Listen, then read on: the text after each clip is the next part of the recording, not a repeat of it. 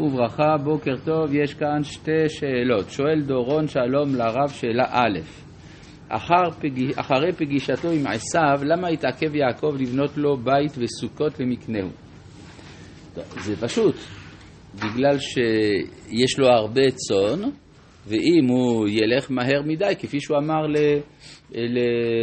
לעשיו, הבקר, הצאן בבקר, עלות עליי. מה זה עלות? הם במצב של הריון, ואי אפשר, ואז הוא דפקום יום אחד ומתו כל הצאן. לכן, טכנית הוא היה מוכרח להתעכב שם. שאלה ב', מאיזו סיבה או אפילו חוצפה ראו שמעון ולוי את עצמם ראויים לנהל משא ומתן, מסע כותבים בסין ואלף אדוני, מול שכם בשם כל משפחת יעקב מבלי לקבל רשות, או להתייעץ עם אביהם או אפילו נגד רצון אביהם. למה יעקב נעלם בכל הסיפור הזה? הרי עד עכשיו הוא ניהל את כל משפחתו ביד רמה, תודה רבה לרב ולכל הצוות. דבר ראשון, ברור שהוא מסכים למשא ומתן, הרי הוא נוכח בזמן שזה מתרחש. יש רק דבר אחד שהם לא יודעים, כלומר שיעקב לא יודע, זה שזה במרמה. אבל על עצם הרעיון של המשא ומתן, בוודאי שהוא מסכים, בוודאי שגם לא מכבודו, בתור ראש השבט, הזקן, לנהל עניינים של כסף. לכן ברור שהבנים שלו צריכים לעשות את זה. שואל ארז, שלום לרב, מה משמעות הביטוי באו על החללים? זה נשמע לא מוסרי. זה נשמע מאוד מוסרי, הרי צריך לקחת ביזה, לא? אז uh, איפה הביזה נמצאת? בין היתר אצל החללים, לא מבין את הבעיה. כן? הרי יש לנו כלל בהלכה שלא יהיה ממונו חביב מגופו.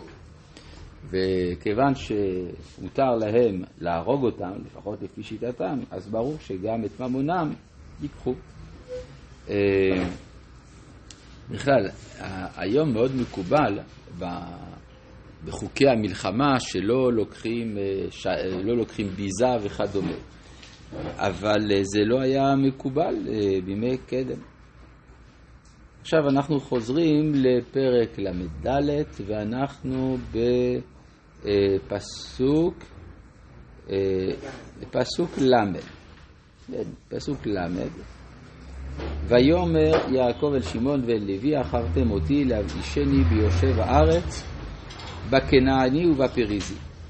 ואני מתי מספר ונאספו עלי והיכוני ונשמדתי אני וביתי אז לכאורה פה התגובה של יעקב למעשה שמעון ולוי היא, היא אסטרטגית, כלומר זה, זה לא כדאי, פרגמטית, לא נכון, זה לא כדאי מה שעשיתם, כי עכשיו אתם תגרמו שכולם יהיו נגדי. זה המשמעות של עכרתם אותי, לא מבחינה מוסרית, אלא ביחס ליושבי הארץ. ו...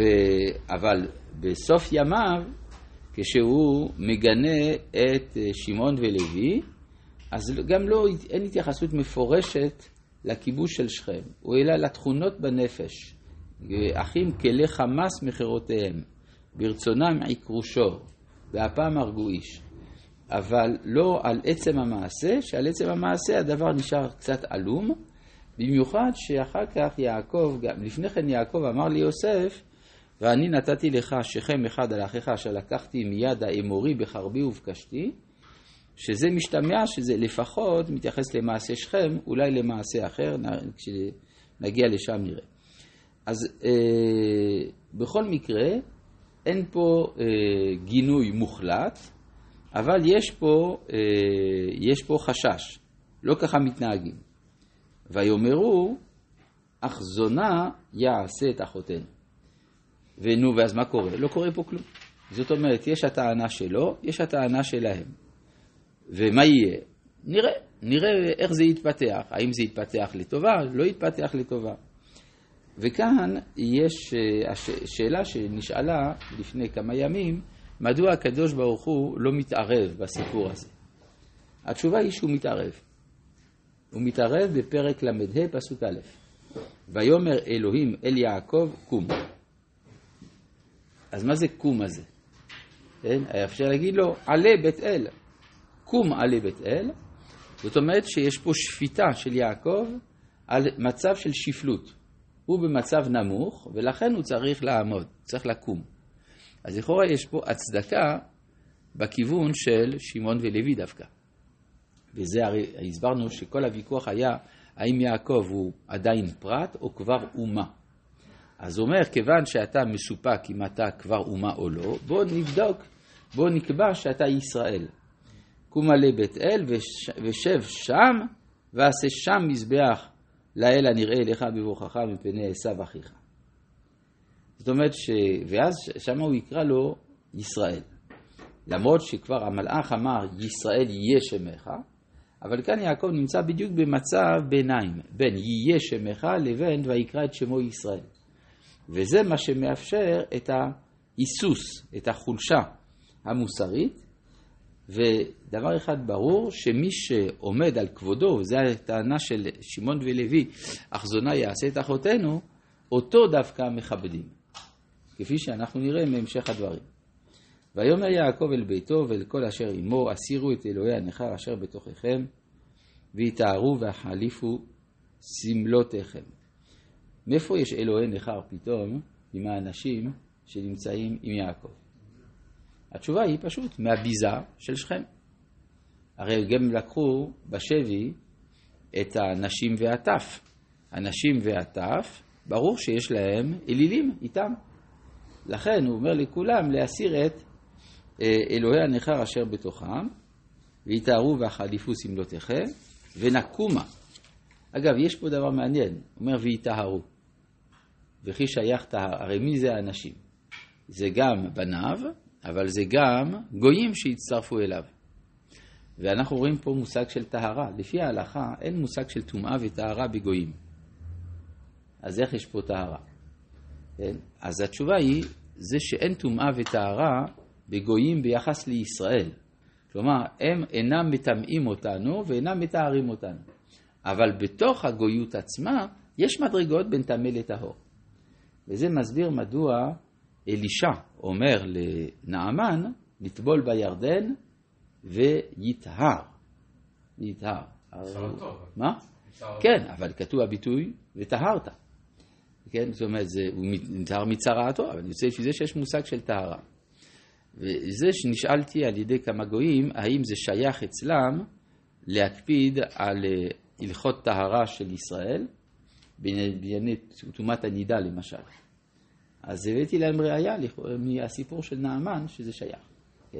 וגם פה אנחנו מביאים טהרו. אה, ונעלה בית אל ואעשה שם מזבח לאל העונה אותי ביום צרתי ויהי עמדי בדרך אשר הלכתי.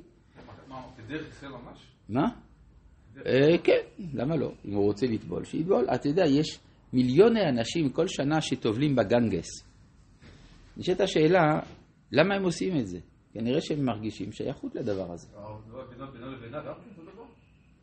כן, אם הם רוצים, הרי זה מותר. הרי אה, הרמב"ם כותב שבן נוח שרוצה לקיים מצווה משאר מצוות התורה לקבל עליה שכר, אין מונעין אותו לעשותה כהלכתה. כפי שכתוב הלכות מלכים, פרק י', הלכה י'. בסדר? ואז יוצא שכל ההלכות שלנו הוא יכול לקיים. ויתנו אל יעקב, אגב, יש דעה בגמרא שהם חייבים לקיים את כל המצוות שלנו. כלומר, מה שאני מביא כאן שהם רשאים לקיים את כל המצוות שלנו זה לפי דעת חכמים בברייתא שם, במסכת אה, מסכת בכורות. אבל לפי אה, דעת אחרים, כן, התנא נקרא אחרים, הם חייבים לקיים את כל המצוות חוץ מאיסור נבלה. כן, מעניין. אה, ונעלה בית אל ואעשה שם מזבח לאל העונה אותי ביום צרתי ויהי עמדי בדרך אשר הלכתי ויתנו אל יעקב את כל אלוהי הנכר אשר בידם ואת הנזמים אשר באוזניהם ויטמון אותם יעקב תחת האלה אשר עם שכם. אז אנחנו רואים שכדי לעלות אל בית אל, המקום שהוא התחייב לשוב אליו, צריך להיטהר מעבודה זרה. לפני כן לא צריך כל כך, כי הרי ישראל שבחוצה לארץ אומרת הגמרא, עובדי עבודה זרה בטהרה הם, וכל הדר בחוץ על הארץ כמי שאין לו אלוה, אבל כשחוזרים אל נקודת המרכז, אל המקום הנקרא בית אל, שהתחייב לשוב אליו, אז הוא צריך להיטהר מעבודה זרה של חוץ על הארץ, וגם עבודה זרה שעם שכם, ויטמון אותם תחת האלה, אשר עם שכם.